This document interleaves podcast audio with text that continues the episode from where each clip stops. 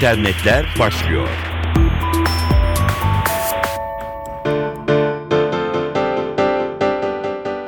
Merhaba, dijital dünyanın gelişmelerini aktaracağız. Ben Dilara Eldaş. Türk Kızılay'ı mikroblog sitesi Twitter'da yeni bir etiket başlattı. Kızılay benimdir. 8 Mayıs Dünya Kızılay Kızılhaç Günü'nde hayata geçen kampanyayla kurum, Kızılay'ın sağlık adına yardımda bulunmanın önemini vurgulamaya çalışıyor.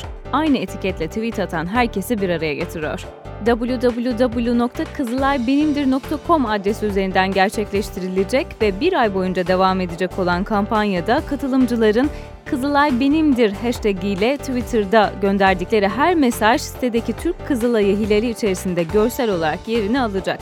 Kullanıcılar hem kendilerine hem de diğer kişilere ait Kızılay Benimdir içerikli paylaşımları site üzerinden anlık olarak takip edebilecekler.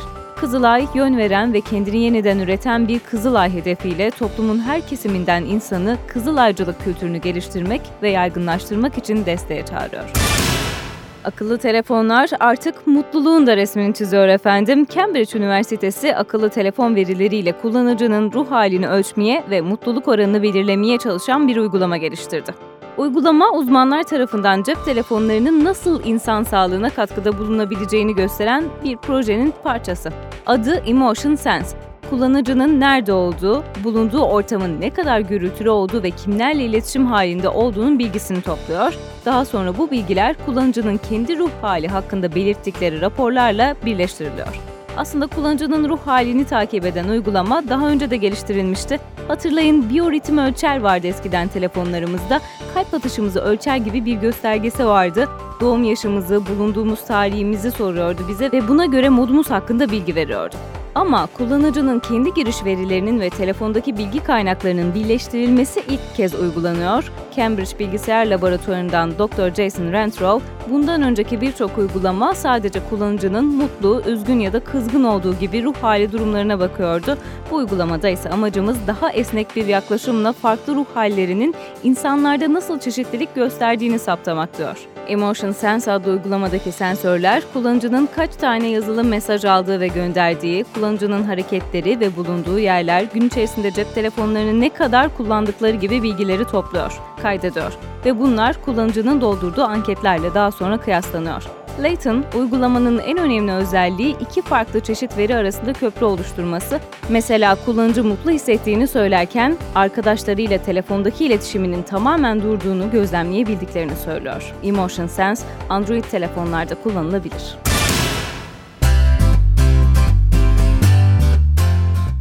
Şaşırmayın Facebook'ta yakın zamanda haber kaynağını gösteren ekranımızın önünde kocaman reklamlar açılmaya başlayacak fotoğraflı ya da videolu pop-up reklamlar.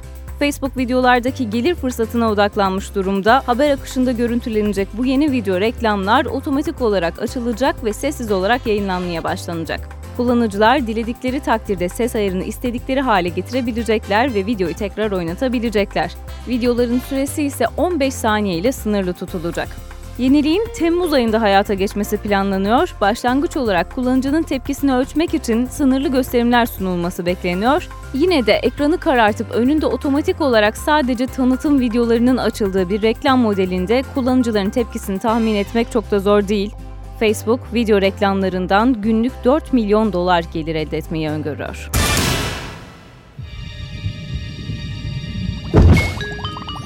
Bir oyun haberiyle bültenimizi noktalıyoruz. Duello Games'in ilk oyunu iSlash oyun severler arasında çok popüler olmuştu.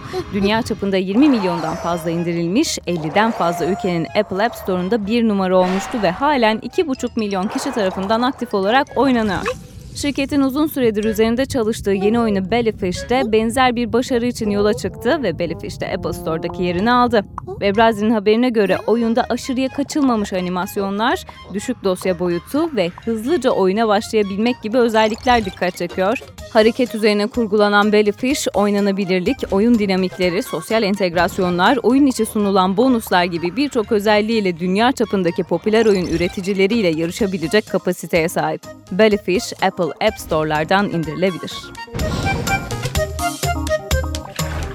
İnternet dünyasından son gelişmelerle güncellenmiş bulunuyorsunuz. Görüş önerilerinizi Twitter'da @dilara_eldaş hesabına iletebilirsiniz. NTV Radyo'yu da @ntv radyo hesabından takip etmeyi unutmayın. Hoşçakalın.